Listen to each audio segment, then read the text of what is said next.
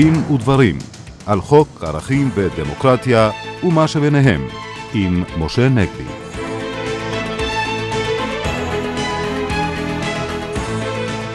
שלום לכם. דין ודברים, מגזין רשת ב' על חוק ערכים ודמוקרטיה. כאן משה נגבי ואילנה השכל, עורכת התוכנית יורית ברקאי, טכנאי השידור אהוד סטמבלר, התוכנית הוקלטה לפני כניסת השבת. האם ארצות הברית בעידן הנשיא טראמפ איבדה את יכולתה ואת רצונה להתגונן מפני הימין הקיצוני והגזעני? וכיצד היו גורמי האכיפה מגיבים על התפרצויות דומות אצלנו? מיד נתייחס לכך. האם יוזמת החקיקה של ראש הממשלה לאפשר יציאה למלחמה גם ללא אישור הממשלה היא חוקתית? והאם היא תועיל או תזיק לביטחון? גם בכך נדון. באולפנינו הקרימינולוג ניצב משנה בדימוס אבי דוידוביץ', שהיה מופקד על חקירות של חשודי צמרת, ובהם הנשיא לשעבר משה קצב, וגם על פרשת בר-און, שגם בה נחקר נתניהו. נשאל אותו כיצד טענות של הנחקר הבכיר ומקורביו ועל רדיפתו עלולות להשפיע על החוקרים, וגם נשמע את עמדתו לגבי היוזמה לחייב אנשי משטרה בבדיקות פוליגרף. האם ראוי להשתמש בתקנות שעת חירום כדי למנוע ממדענים בקריה למחקר גרעיני בדימונה ומעובדים בגופים ביטחוניים רגישים אחרים להתארגן למאבק על תנאי עבודתם? נלבן זאת בעזרת אורחנו, עורך הדין איתן פלג, איש שב"כ בעברו. הוא גם יחווה דעה על הלגיטימיות שבהתפקדות מאורגנת למפלגה כדי לאלץ את השרים והח"כים מטעמה לשרת את האינטרסים של המתפקדים.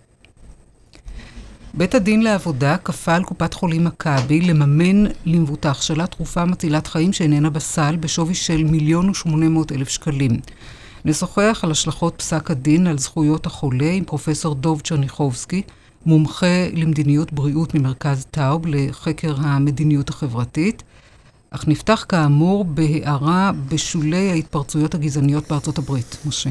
כן, נדמה לי שאם מישהו מנסה להבין מדוע אצלנו היו מן הסתם מגיבים אחרת על אותן התפרצויות מאשר כפי שהגיבו, או בעצם לא הגיבו, הבליגו אה, בארצות הברית, אני חושב שחלק מהמפתח לתשובה להבדל בין שתי מערכות המשפט, בין שתי הדמוקרטיות האלה, ישראל וארצות הברית בקטע הזה, ואני חושב שבהקשר הזה דווקא הדמוקרטיה שלנו נוהגת נכון יותר, המפתח נמצא בדברים שאמר הבג"ץ שלנו, בית המשפט העליון, כבר לפני יותר מ-50 שנה, ליתר דיוק לפני 52 שנה, בפסק דין מאוד מפורסם שלו, ששם אמר בית המשפט העליון, מפי השופט אלפרד ויטקון, זיכרונו לברכה, ואני מצטט, לא פעם קרה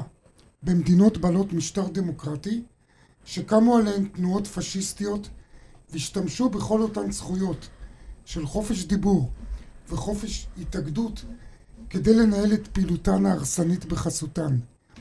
מי שראה זאת בימי הרפובליקה של ויימאר לא ישכח את הלקח. ואכן, בבית המשפט העליון שלנו, באותם שנים ראשונות אה, של מדינת ישראל, ישבו שופטים שרובם ככולם היו בוגרי הרפובליקה של ויימאר. אותה רפובליקה שהייתה לכאורה דמוקרטית למופת, שהקדימה את עלייתו של היטלר אה, לשלטון אה, בשנות השלושים, והם באמת לא שכחו את הלקח. והלקח הוא כמובן שאסור בשום פנים ואופן להבליג על גזענות, אסור בשום פנים ואופן להבליג על הסתה לגזענות ולהשתמש בכל אותם סיסמאות של חופש ביטוי, חופש הפגנה, חופש התארגנות, כדי לתת מטריית הגנה לכל אותן אה, תנועות אה, קיצוניות. הלקח הזה לחלוטין לא נלמד בארצות הברית. אגב, זו לא הפעם הראשונה. בוודאי יש בין המאזינים אנשים שזוכרים את פרשת סקוקי משנות ה-80, שבה אה, מערכת המשפט האמריקאית אפשרה לניאו-נאצים לקיים הפגנה ברובע של ניצולי שואה אה, בארצות הברית והגנה על זכותם לצעוד שם עם דגלים אה, של צלבי קרס. מי שייצג את אותם ניאו-נאצים, למרבה האירוניה, היה האגודה לזכויות האזרח האמריקאית, ה-ACLU, שרבים מהפעילים שלה שלא במקרה היו גם יהודים. אה, אגב, אגב, ראיתי בניו יורק טיימס שגם עכשיו בהפגנה הידועה שבה נדרסה אותה מפגינה מן השמאל שהפגינה נגד הניאו-נאצים, גם פה האגודה לזכויות האזרח מילא תפקיד בלהגן על זכות ההפגנה של אותם אה, ניאו-נאצים. אז כמו שאמרתי, בארצות הברית לא למדו את לקח ויימאר, אצלנו למדו אותה, למדו אותו, וזה קיבל ביטוי בעיקר, כמו שאנחנו יודעים, בצורה המאוד אגרסיבית שבה הגבילו את היכולת להתמודד במרחב הציבורי ובמרחב הפוליטי של התנועות הכהניסטיות. ואגב, כאשר בית המשפט העליון עשה את זה בשנות ה-80, השופט מאיר שמגר, כאשר הוא התחיל לפסול את uh, כל הרשימות הכהניסטיות, כך, כהנא חי וכולי, מלהתמודד בבחירות, הוא בפירוש שוב התייחס לתקדים הנאצי. הוא לא התבייש לומר את הדברים בצורה מאוד מפורשת, ולא התבייש להסתכל במציאות נכוחה ולעשות את האנלוגיה הברורה בין הכהניזם לבין התופעה הנאצית. אני רוצה לצטט דברים שהשופט שמגר אמר באחד מפסקי הדין האלה. הוא אמר שאסור לתת להתמודד בזירה הפוליטית למי שעוסק בשיסוי על יסוד לאומי אתני, קורא לשלילה אלימה של זכויות, לביזוי שיטתי ומכוון של חלקי אוכלוסייה מוגדרים ולהשפלתם, אני מדגיש, באופן הדומה להחריד לגרועה בדוגמאות שבהם התנסה העם היהודי. כך התנסח השופט שמגר לגבי התנועות הכהניסטיות. עכשיו, אנחנו יכולים פה כמובן לטפוח על עצמנו על השכם ולהגיד מה שקרה באמריקה לא היה קורה פה בגלל שהעסקנו את לקח ויימאר. אני חייב לומר שאני לא לגמרי רגוע, משום שאני חושב שמאז אותה פסיקה לפני 50 שנה, ומאז אותה פסיקה של השופט שמגר מלפני 30 שנה, לצערי, לקח ויימאר נשחק אה, גם אצלנו. אם אני רואה למשל את העובדה שלמרות שבעקבות הטבח הידוע של ברוך גולדשטיין במערת המכפלה, שאז לכאורה הכריזו על התנועות הכהניסטיות כארגוני טרור, אני רואה שהתנועות האלה חיות ובועטות, וכל אחד רואה את זה. כשאני רואה שמאז כהניסט מוצהר, כמו מיכאל בן ארי, נבחר לכנסת וישב לכנסת, וכהניסט מוצר אחר, כמו ברוך מרזל, היה מועמד לכנסת ואישרו את המועמדות שלו לכנסת. כשאני רואה שבית המשפט אה, לא הרשיע אה, את אנשים שכתבו את הספר תורת המלך, ששם נאמר שאם יש סכנה שתינוק ערבי אה, אה, עלול לגדול להיות שהיד, אז מותר לפגוע בו כבר היום כשהוא תינוק. כשאני קורא את הדברים האלה ורואה את מערכת המשפט, איך היא מגיבה היום על התופעות האלה, שכמו שאמר השופט שמגר, דומות להחריד לגרועות שבדוגמאות שבהן התנסה העם, היהוד, העם היהודי, אני לא בטוח שלא צריך לרענן את לקח ויימאר גם אצלנו, ואולי האירועים הקשים בארצות הברית, אם הם יגרמו להתעשתות בנושא הזה, לא רק בארצות הברית, אלא גם אצלנו, אז אולי גם יצמח מהם איזושהי תוצאה חיובית. וכעת להיבטים העקרוניים של יוזמת ראש הממשלה לאפשר בחוק יציאה למלחמה גם ללא אישור הממשלה. כן, את יודעת, אילנה, השופט ברק אמר פעם שאצלנו יש רעה חולה בדמוקרטיה שלנו, אמר הנשיא בדימוס של בית המשפט העליון, השופט ברק, שלפעמים כדי להשיג איזו מטרה קצרת טווח, מוכנים לשנות בפזיזות חוקי יסוד, אבל זה לא רק חוקי יסוד, אלא ערכים דמוקרטיים אה, בסיסיים ביותר. ואני חושב שאחד מהערכים הדמוקרטיים הבסיסיים ביותר והחיוניים ביותר זה פיקוח מדיני אפקטיבי על החלטות בתחום הביטחון, דיני הנפשות, ובוודאי ההחלטה הקרדינלית של לצאת למלחמה, שזה משפיע גם על החיים כמובן של כל אחד מאיתנו, חיילים ואזרחים במדינת ישראל, וגם כמובן על האזרחים של אותן מדינות שמסביבנו, שנגדם אנחנו עשויים או עלולים לצאת למלחמה. אז קודם כל כדאי לדבר שפה מדובר באמת לא על סעיף אחד בחוקי יסוד, אלא על שני סעיפים בשני חוקי יסוד. סעיף 40 בחוק יסוד הממשלה אומר חד משמעית, המדינה לא תפתח במלחמה אלא מכוח החלטת ממשלה. חד וחלק.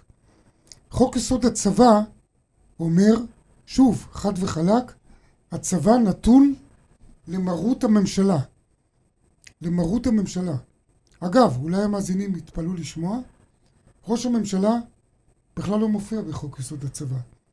לפי חוק יסוד הצבא אין לו שום סמכות לגבי הצבא. כתוב שהמפקד העליון של הצבא הוא הרמטכ"ל, הוא כפוף לשר הביטחון, אבל נתון שוב למרות הממשלה. קביעה היא חד משמעית. עכשיו אני רוצה לומר שברוב המדינות הדמוקרטיות, אולי אפילו בכולן, אני חייב לומר בכל המדינות הדמוקרטיות שאני מכיר, ואני כמובן לא מתיימר להכיר את המצב המשפטי בכולן, לא רק שאי אפשר לצאת למלחמה בלי אישור הממשלה, אי אפשר לצאת למלחמה בלי אישור הפרלמנט.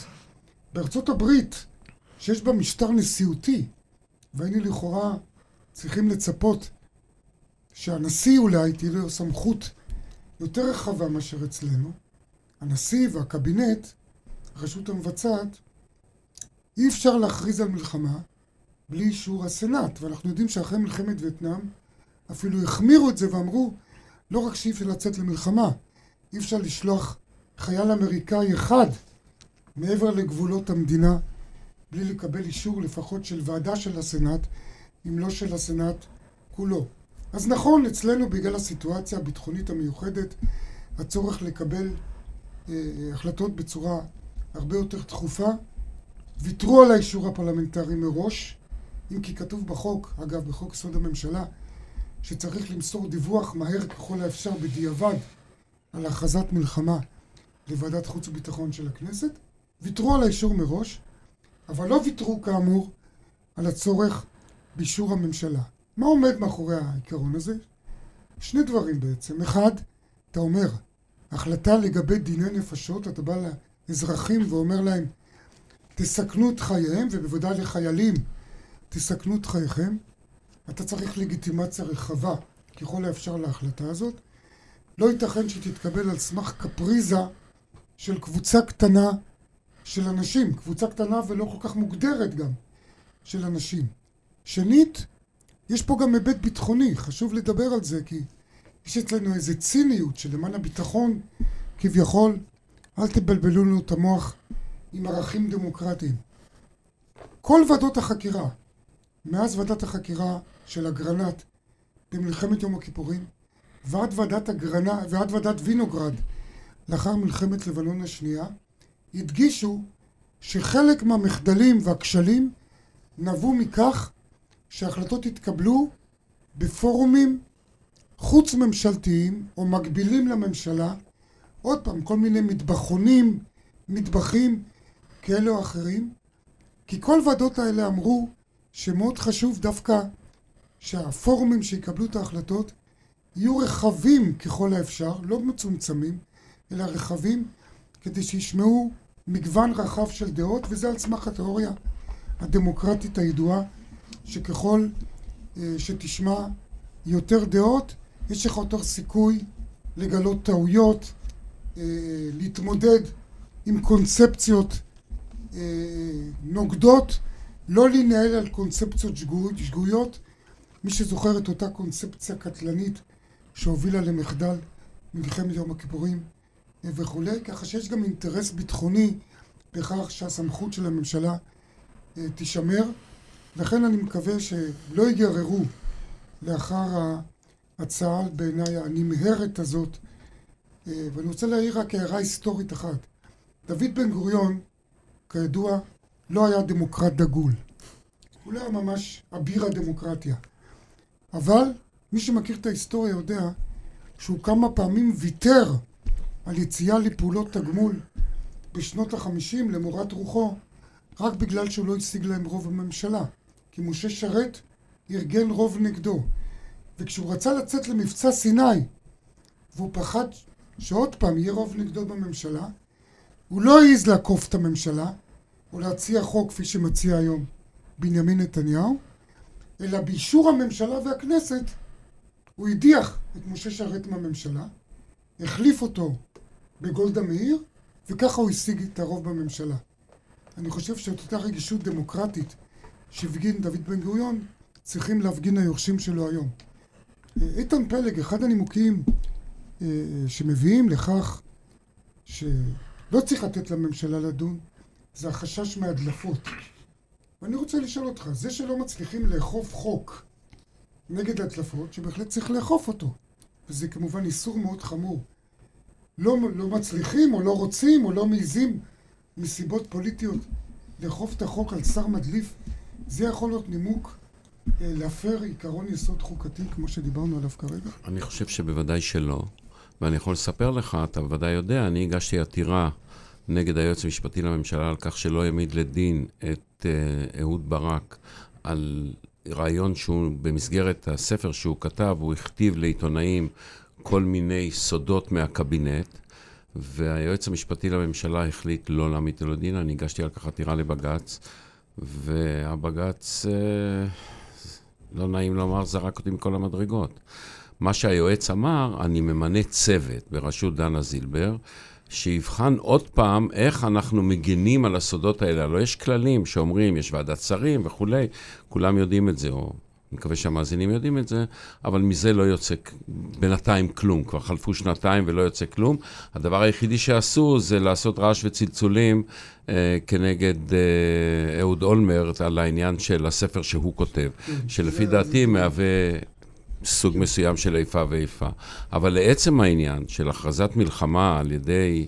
אה, אני חושב שזה משתלב היטב במגמות הכלליות שניכרות במדינה הזאת, ש...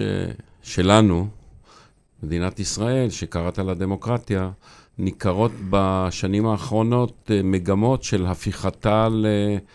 למשטר מלוכני, נשיאותי, שלא לומר מלוכני, בלי ה-checks and balances שיש במקומות אחרים. וזה מהווה אות חמור מאוד לחולשה ולא לכוח. כן, וזה אולי בניגוד לנושא הראשון שדיברנו. פה בהחלט היינו יכולים דווקא ללמוד מהדמוקרטיה אה, האמריקאית. אה, אולי עוד נקודה אחת, אולי למתח כביכול בין ביטחון לזכויות אדם. למרות שלדעתי אין פה שום מתח, כי נושאים את שם הביטחון לשווא, וזה נושא שהזכרתי לנה כבר בדברי ההקדמה שלך. השימוש הזה שנעשה שוב השבוע, לצערי, בסמכות הבעייתית של הפעלת תקנות שעת חירום, כדי לפגוע במאבק המקצועי על תנאי שכר וכולי, עיצומים וכולי, בקטע של מאבק על תנאי שכר של, המד... של המדע... המדענים אה, בקריה הגרעינית אה, בדימונה. שמענו שהממשלה אה, מפעילה תקנות שעת חירום כדי לאסור עליהם לנקוט את אותם עיצומים. אני חושב שהדבר הזה עוד פעם הוא שימוש פסול, לא דמוקרטי, ותוך כדי נשיאת שם הביטחון לשווא, וכדי לפגוע בזכות בסיסית מאוד. בואו נזכור, זכות לשבות, הזכות להיאבק על תנאי שכר, זו זכות בסיסית דמוקרטית. אה, במדינת ישראל, שגם בית המשפט העליון הכיר בה. אנחנו יודעים שבזכויות כאלה אפילו המחוקק לא יכול לפגוע בעידן של המהפכה החוקתית. בטח שהממשלה לא צריכה לעשות את זה. עכשיו, כדי להכשיר את זה כביכול, השתמשו בסמכות שעת חירום שיש לממשלה להתקין תקנות שעת חירום לצורך התמודדות עם צורך ביטחוני חיוני. עכשיו, יש פה בעיה כפולה. קודם כל, לא ברור פה הצורך הביטחוני החיוני.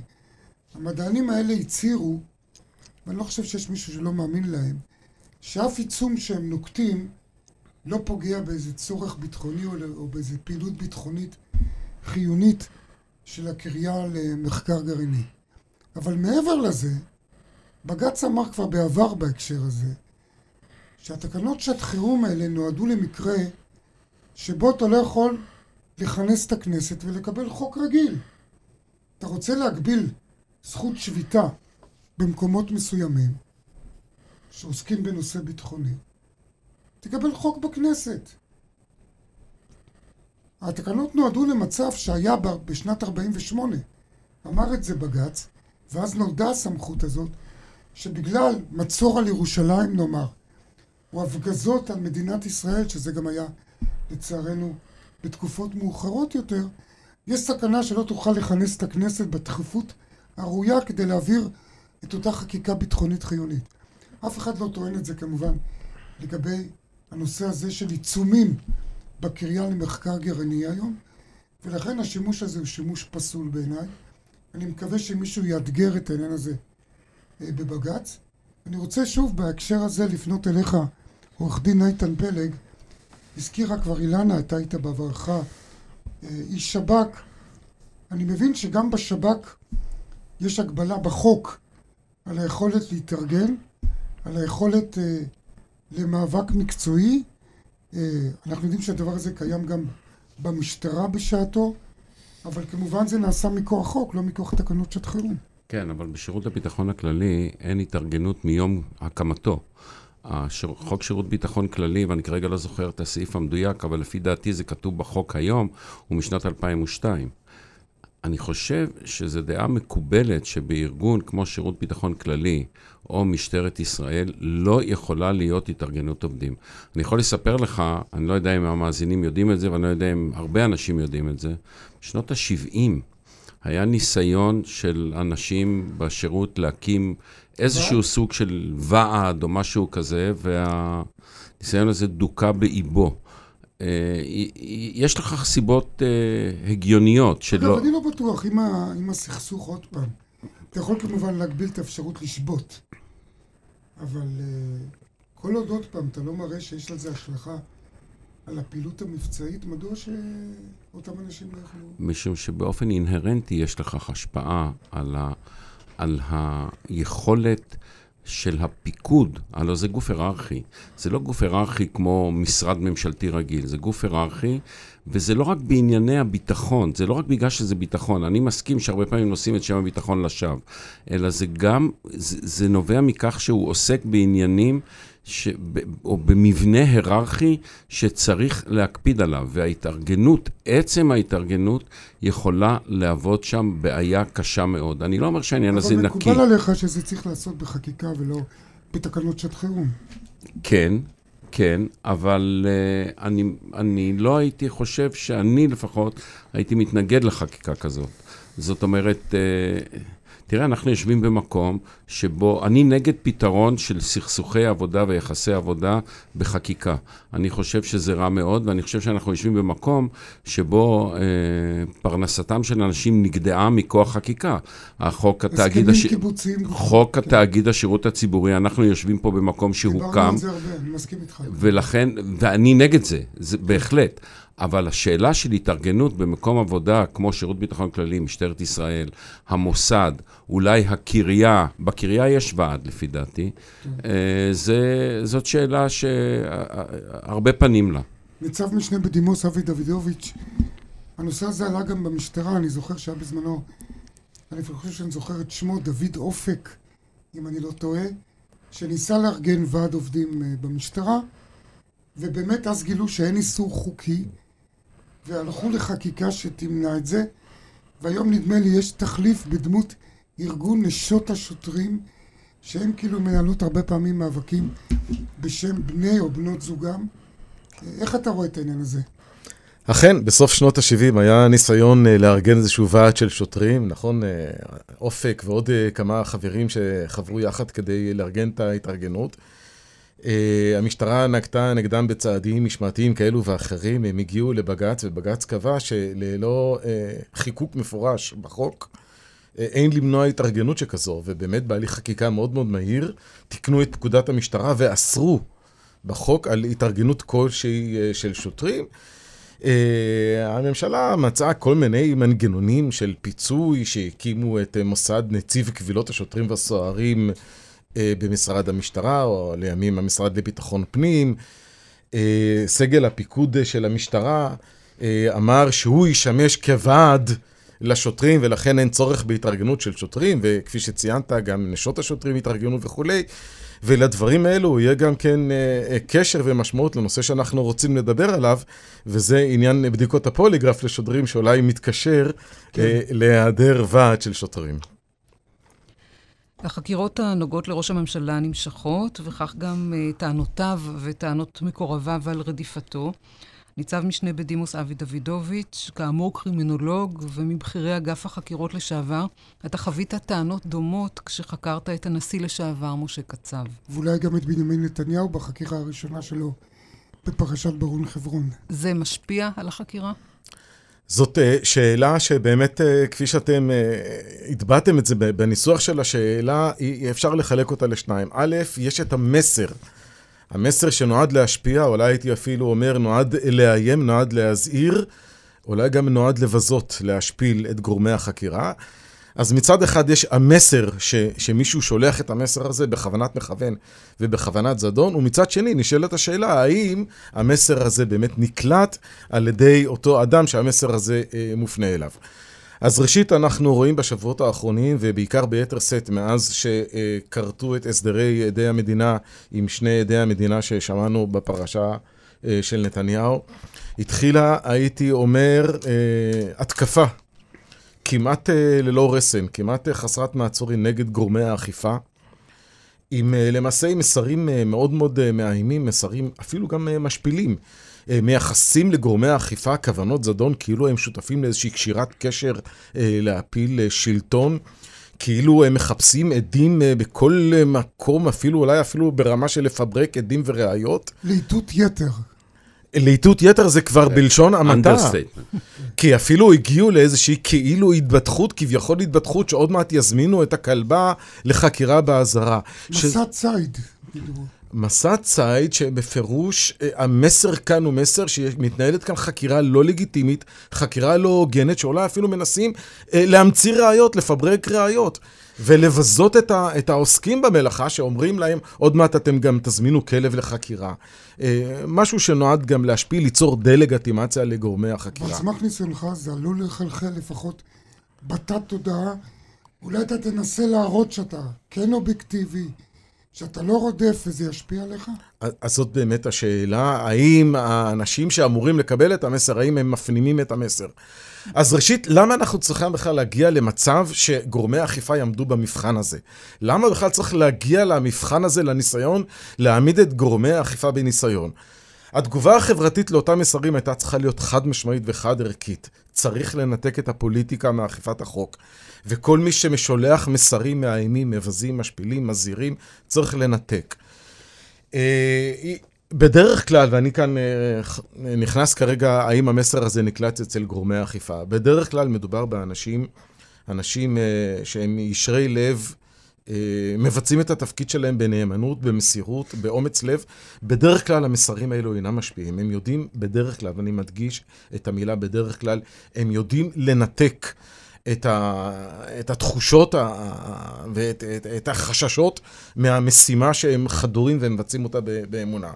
אבל אנחנו יודעים על מקרה, וגם אני באיזשהו מקום חוויתי את זה בצורה כזו או אחרת, שאנשים חששו להיפגע בקידום שלהם. כי בסופו של דבר, קידום של קצינים בכירים תלוי אה, בפוליטיקאים ומותנה. אנחנו יודעים שאם אנחנו מסתכלים בדיעבד, באמת רבים מבכירי אגף החקירות באותה תקופה שאנחנו מדברים עליה, לא המשיכו שם, או שבעטו בהם החוצה או כלפי מעלה. כלומר, לחששות כנראה היה גם בסיס. יש אה, איזשהו בסיס לזה, ונדמה לי שכהונתו של אסף חפץ אה, לא הוארכה אה, בשעתו, במקביל לכהונתו של הרמטכ"ל ליבקין שחק, אה, אה, עליו השלום. תיק אפרסק הידוע גם. תיק אפרסק זה עניין אחר, אבל, כן. אבל אני רוצה לחזור שנדמה לי שבזמנו כהונתו של אסף חפץ, שחקירת ברון חברון התנהלה בימיו, לא הוארכה, לטעמי כסוג של נקמה באסף חפץ. אני עצמי יכול לספר לך איזשהו קוריוז שהיה לי עם השר צחי הנגבי, שהיה השר לביטחון פנים. והיה אחד החשודים והנחקרים בצח"ם בר-און. ואני הייתי ממונה על החקירה שלו וחקרתי אותו באופן אישי. והנה אה, לימים הוא מתמנה לשר לביטחון פנים, ואני מועמד לקידום, ו- ו- והמפכ"ל אה, ממליץ אה, לקדם אותי לאיזשהו תפקיד ולקדם אותי בדרגה, וכידוע, השר לביטחון פנים צריך לאשר את המינוי וצריך לאשר את הדרגה. כל חבריי אה, לאותה החלטה לקבל את הקידום, ואת הקידום ואת המינוי מתמנים ומקבלים את הדרגה, ורק אני לא מקבל את, ה, לא מקבל את המינוי ומקבל את הדרגה, וכך עוברים שבועות, ואני מדגיש שבועות, ואני לא מקבל את המינוי והדרגה. אין לך ועד שאתה יכול לפנות אליו. אין לי ועד שאני יכול לפנות אליו, אנחנו עוד נחזור על זה כמובן גם בעניין הפוליגרף. ואז אה, פניתי לבחירה במשרד לביטחון פנים, ואני אומר לה, תראי, הוא לא נותן לי את הדרגה, וזה לא במקרה. והיא אומרת לי, לא יכול להיות, אין כזה דבר. והנה, אה, תוך יום-יומיים אני מקבל את הדרגה, ובפרק זמן של שבועות אני רואה תצהיר שמגיש השר הנגבי לבית המשפט העליון בבג"ץ, בעתירה שהייתה נגדו על, על דרך צלחה, שביקשו לפסול אותו. והוא מצהיר בבג"ץ שאין אה, חשש לשוטרים ולקצינים שהוא יפגע בקידומם לאותם אנשים ש, שחקרו אותו, והנה לראיה, אה, סגן ניצב דוידוביץ' שהיה מבין חוקריי קודם בדרגה, קידמתי אותו בדרגה. וזה כאמור אחרי ששבועות שלא קיבלתי את, ה, את המינוי ואת כן, הדרגה. אה, כך שמהקוריוז הזה אפשר ללמוד ואפשר להסיק מסקנות, ושוב אני אומר, אנחנו לא צריכים להגיע למצב שנעמיד את אנשינו, ואני מתכוון ברשויות האכיפה, בניסיון, בניסיון הזה. והמעשה שנעשה מצד שולחי המסרים הוא מעשה נואל, צריך לגנות אותו, וצריך לעשות כל מה שאנחנו יכולים כדי להפסיק את מסע הציד הזה שמתנהל מצדם של הנחקרים. עורך דין איתן פלג, רצית... אני רציתי להוסיף משהו קצת אה, אולי מרחיק לכת. חשודים יכולים לבקר את המשטרה. חשודים שהם אנשי ציבור, בייחוד שרים וראש ממשלה, אינם יכולים לעשות את זה. הלוא הם הממונים, בסופו של דבר, הם הממונים על גופי האכיפה.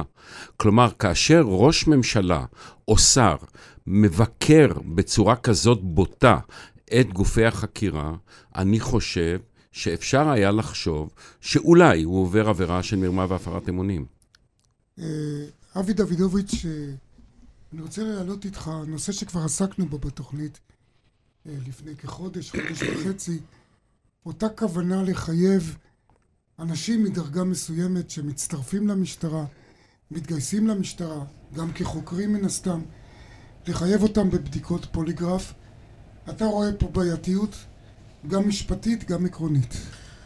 בוודאי, ואני שמח uh, uh, להציף uh, פעם נוספת את החקיקה לדעתי הנואלת ש, שמתקיימת uh, כרגע בכנסת בשלב uh, די מתקדם, למעשה זה כבר uh, מוגש uh, לקריאה שנייה ושלישית.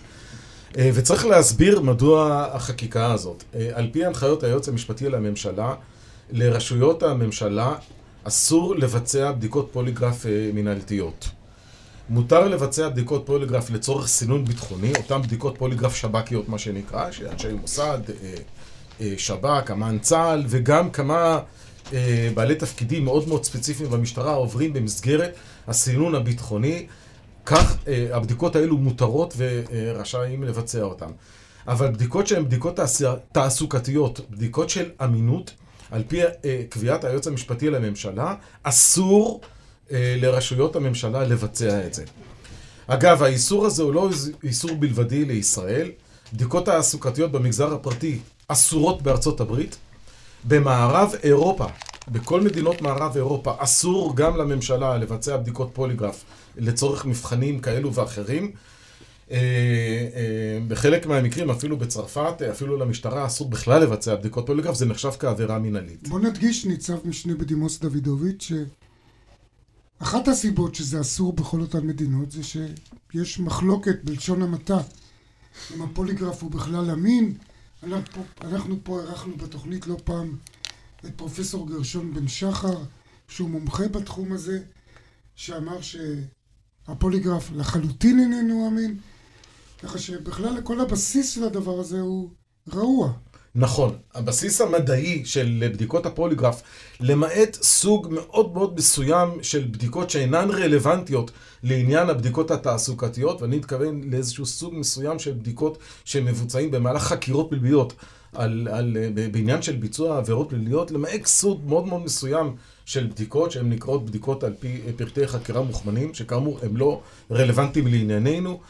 אה, יש ביקורת אה, נוקבת מאוד, ובאמת אתה הזכרת את פרופסור גרשון בן שחר על היעילות של הבדיקה. מעבר ל- ליעילות המפוקפקת של בדיקות הפוליגרף האלו, מדובר בצעד פולשני, בצעד שהייתי אומר כמעט אפילו מבזה. וגם מכפיש, כי ברגע שאדם אפילו מסרב לבדיקה, כבר יש סטיגמה על מצחו שהוא אה, כנראה שקרן ועבריין וכולי. ובאמצעי שנותן למעשה למעסיק איזשהו כוח על המעביד שלו, כוח שלא, שהמחוקק או המדינה הנוראה לא התכוונה לתת. והנה אנחנו נמצאים בעיצומה של אה, חקיקה, כי כאמור, ללא חוק מפורש אסור יהיה לקחת את השוטרים לבדיקות תעסוקתיות.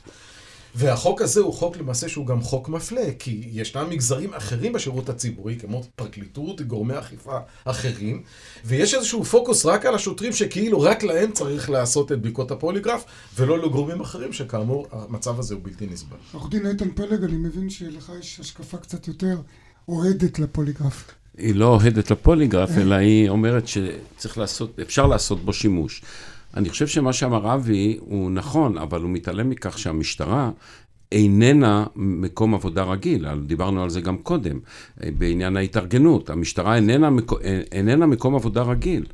המשטרה היא גוף אוכף חוק בעל, לכל שוטר, בוודאי לקצינים יש סמכויות אה, אה, מרשימות ביותר כלפי האזרחים. ואנחנו לא נמצאים באיזושהי מדינה, שה... באיזושהי אוטופיה. אנחנו יודעים שיש בעיות קשות ביותר, ואני לא מדבר על בדיקות תעסוקתיות, זה אני מסכים, אבל על בדיקות של, של אמינות, של קשרים עם עבריינים, של uh, ביצוע עבירות. אה, וכולי, לפוליגרף יש מעמד ממשי שיכול לעזור באכיפת החוק. מי שרוצה להיות קצין משטרה בדרגה גבוהה ולהיות אחראי על, על גורלם של אנשים רבים, צריך שיעבור, ש, ש, שיהיה נקי מכל רבב. ולצערנו, במשטרת ישראל, בשנים האחרונות, Uh, המצב איננו לא מזהיר. כן. ופוליגרף, אני יכול לומר לך, מתיקים לא מעטים שאני ניהלתי בגופים ביטחוניים אחרים, בדיקות ביטחון שגרתיות מגלות עבירות. ולנושא הבא, עורך הדין איתן פלג, האם יש לדעתך בעייתיות חוקית בהתפקדות מאורגנת למפלגה כדי ללחוץ על שריה וחברי הכנסת שלה לשרת את האינטרס של המתפקדים? אני חושב שכן. חברת החשמל, אה, יש שם התארגנות כדי להביא לכך שאנשים יתפקדו לליכוד כדי להכריח את המועמדים בבחירות המקדמי, המקדימות בליכוד לבצע את מה שאותם עובדים מבקשים, דהיינו למנוע את הרפורמה בחברת החשמל וכל מיני דברים אחרים. אני חושב שהדבר הזה הוא בלתי מתקבל על הדעת. מפלגה אמורה להיות אה, במה לרעיונות ולא במה לאינטרסים. עכשיו, אני לא תמים, אני מבין ש... וכולנו יודעים שזה לא בדיוק המצב, אבל להכריז על זה בריש גלי זה הסיפור עם הבריכה והמקפצה, זה דבר שהוא בלתי אפשרי. אנחנו גם יודעים שהיום הדברים האלה נחקרים במסגרת החקירה בתעשייה האווירית, על אה, התפקדות מאורגנת, על לחצים על אנשים להצביע כך ואחרת בבחירות מקדימות או בבחירות אחרות. הדבר הזה אסור, ובחוק המפלגות כתוב מה זה מפלגה.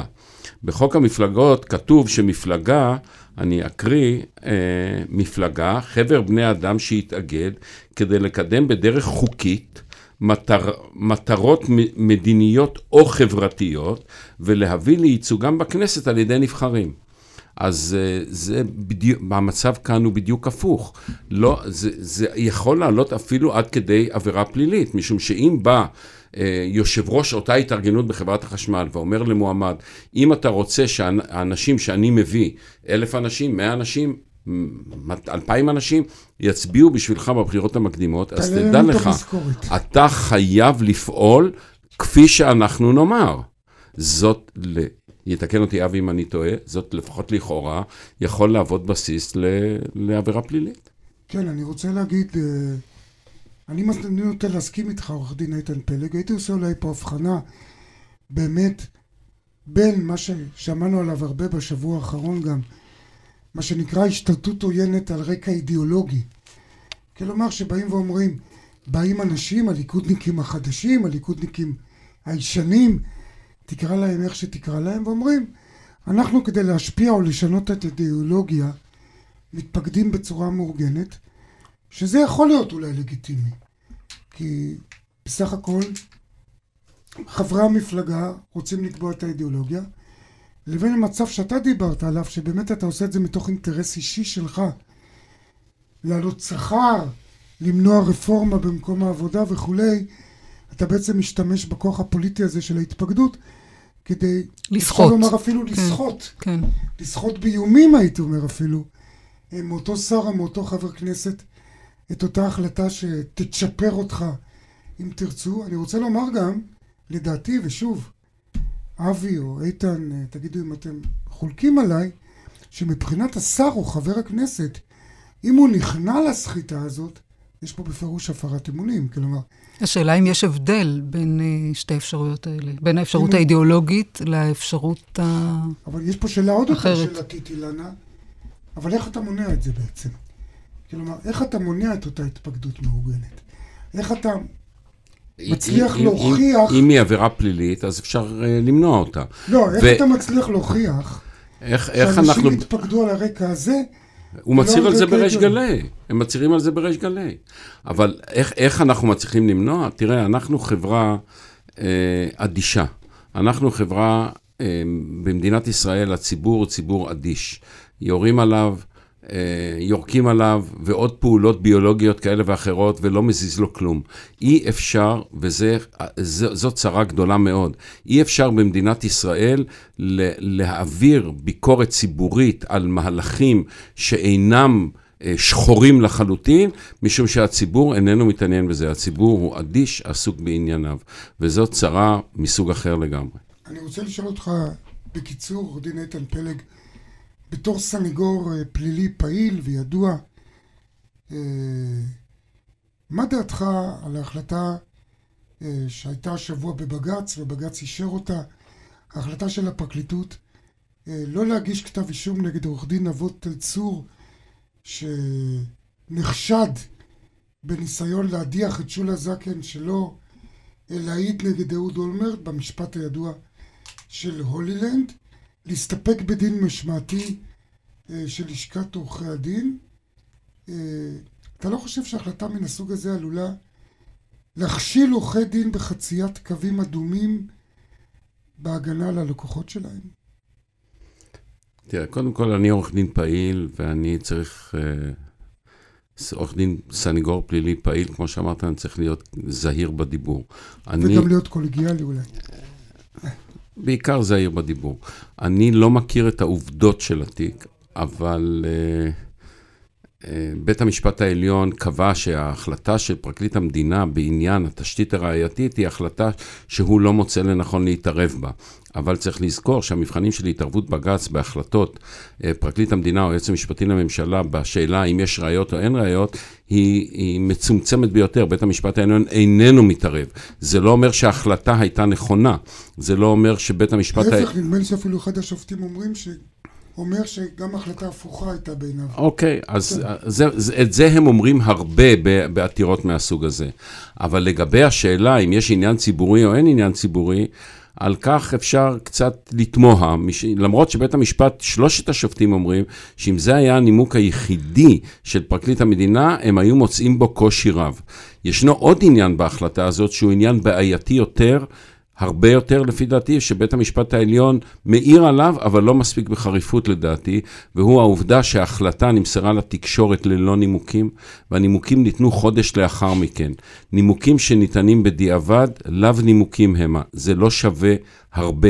ובית המשפט התייחס לזה בסלחנות, ולפי דעתי זה יכול להעיד על טיבה של ההחלטה, ולא רק על איזשהו כשל פרוצדורלי. אני רק אזכיר במילה ששותפו הבכיר של נבות תל צור במשרד עורכי דין, שבו הוא עובד, אה, עורך דין רם כספי, לפני שנות דור אפשר לומר, הורשע אה, בהטרדת עד, אה, ואז לא הסתפקו בדין משמעתי, אלא הוא עמד גם לדין פלילי, והשופט שמגר אמר דברים מאוד חריפים, כמה זה חמור שסנגור מטריד אה, במהלך הליך משפטי. אז אולי גם פה אנחנו רואים איזו שחיקה. אבל כבר אמרת שהימים היו, והימים היום הם אחרים קצת. נשחקים, נשחקים. ולנושא הבא. בית הדין לעבודה ציווה על קופת חולים מכבי לממן למבוטח של התרופה מצילת חיים שאיננה בסל הבריאות בסך של מיליון ושמונה מאות אלף שקלים. פרופסור דוב ג'ניחובסקי, מומחה לכלכלת בריאות ממרכז טאוב לחקר המדיניות החברתית. איך אתה רואה את הפסיקה הזאת? קודם כל אני רוצה להוסיף שזה מיליון נקודה שמונה שקלים רק בשנה הראשונה, ואחר כך זה מיליון שקלים כל שנה. ואני חושב שחשוב להזכיר את זה, ואני רוצה להוסיף עוד משהו, אה, בניגוד למה שהוצג בעיתונות כהחלטה תקדימית. כבר בית המשפט העליון היה, היה, הייתה פסיקה די דומה שגובתה על ידי בית המשפט העליון בדצ... במרץ 2014, ואני רואה בזה איזושהי מעורבות יתר של אה, בתי המשפט בכל הנושא של אה, מתן זכאות לשירותי רפואה, ואני חושב שצריך להציג את הדברים על רקע באמת חוק אה, ביטוח בריאות ממלכתי. אה, חוק ביטוח בריאות ממלכתי פותח את ה...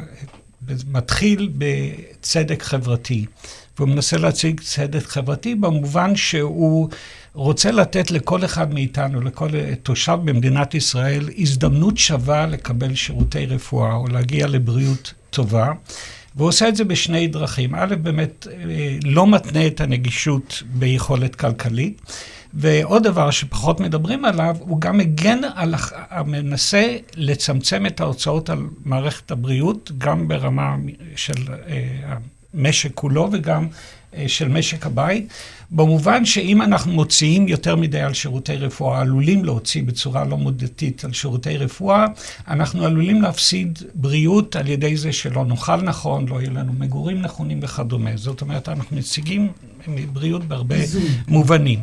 עכשיו, אני רואה אה, בהחלטה של בית הדין אה, פגיעה באמת בעקרונות של חוק ביטור הבריאות ממלכתי. כי ההחלטה של בית הדין היא החלטה מאוד נקודתית. היא מתייחסת לנקודה, לתרופה מסוימת, מבלי לראות תרופות אחרות ובלי לראות אה, חולים אחרים.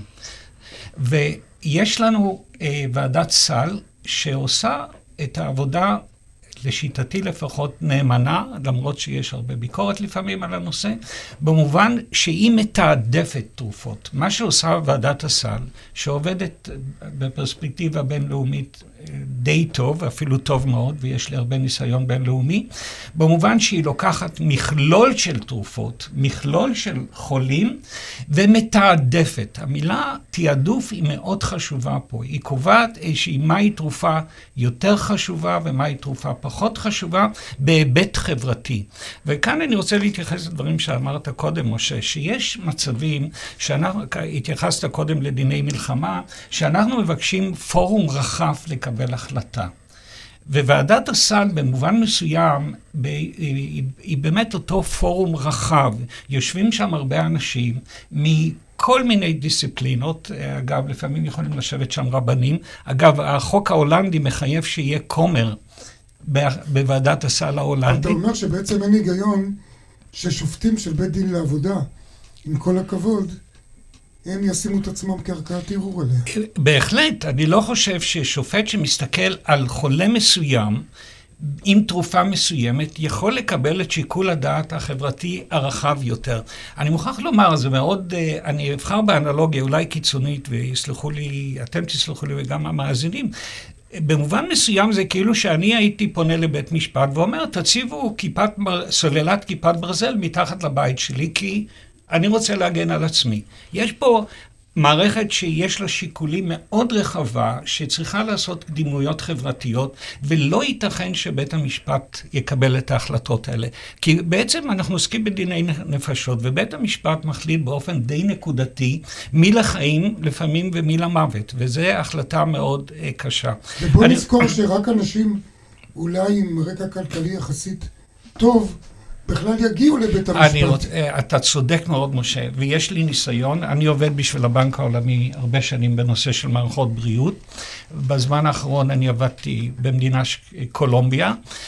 ובקולומביה, והיא מדינה, מדינה די מסודרת בהיבט הזה, עם הרבה בעיות שונות משלנו, בית המשפט התחיל להתערב בצורה מאוד מאוד אגרסיבית, בהחל... בדיוק בהחלטות כמו בית הדין שלנו, והתוצאות הן כאלה היום, שקודם כל, חלק גדול מההוצאה לבריאות בקולומביה נקבעת על, בתי, על ידי בתי המשפט, ומה שלא פחות חמור, זה מי שמגיע לבית המשפט זה אותו עשיר מבוגוטה, שדואג לעצמו, ומי שחי באמזונס, ואצלנו, להבדיל, כן. בפריפריה, לא מגיע לבית המשפט. וזו באמת, זה תורם לאי שוויון, לאי צדק חברתי, וממש פוגע באושיות אה, חוק ביטוח בריאות ממלכתי. אני חושב שהערת פה, אה, פרופסור צ'רניחובסקי, דילמות מאוד מאוד אה, קשות וערכיות. זה רק קצה הקרחון, אני מקווה ובטוח שעוד נעסוק בהיבטים נוספים. עורך דין איתן פלג, הערה קצרה. משפט אחד מה, מהפן המשפטי. בתי המשפט בדרך כלל יוצרים הלכות שיש להן השפעות רוחב מרחיקות לכת בתיק ספציפי. כלומר, עצם העובדה שמדובר בתיק ספציפי ובית המשפט קובע את מה שהוא קובע, בדרך כלל בית המשפט מודע, או לא, אמור להיות מודע, ואני חושב שגם מודע, ולוקח בחשבון את העובדה שמדובר לא רק במקרה הפרטי, אלא בעניין שיש לו השלכות רוחב. מה שאתה אומר הוא למעשה, שהסוגיה הזאת, בלשונו של השופט ברק, איננה שפיטה. ו, ובכך אני לא רואה מדוע היא שונה מהרבה נושאים אחרים, למשל חלוקת המשאבים בקרקעות, חלוקת המשאבים בתחבורה, חלוקת המשאבים בחינוך וכל הדברים הללו. אתה לחלוטין צודק, זה בדיוק אותו סוג אה, של סוגיות, שאני לא חושב שבית המשפט יכול להתערב, אני לא חושב שיש לו את הכלים אפילו להתערב, אה, להתערב בהם. סיימנו. תודה לניצב משנה בדימוס אבי דוידוביץ', לעורך הדין איתן פלג ולפרופסור דוב ג'ניחובסקי, לעורכת התוכנית אורית ברקאי ולטכנאי אהוד סטמבלר. תודה מיוחדת ליגאל בוטון, כאן משה נגבי ואילנה השכל. ניתן להאזין לנו באתר וביישומון. נשוב בתוכנית חדשה של דין ודברים בעוד שבוע.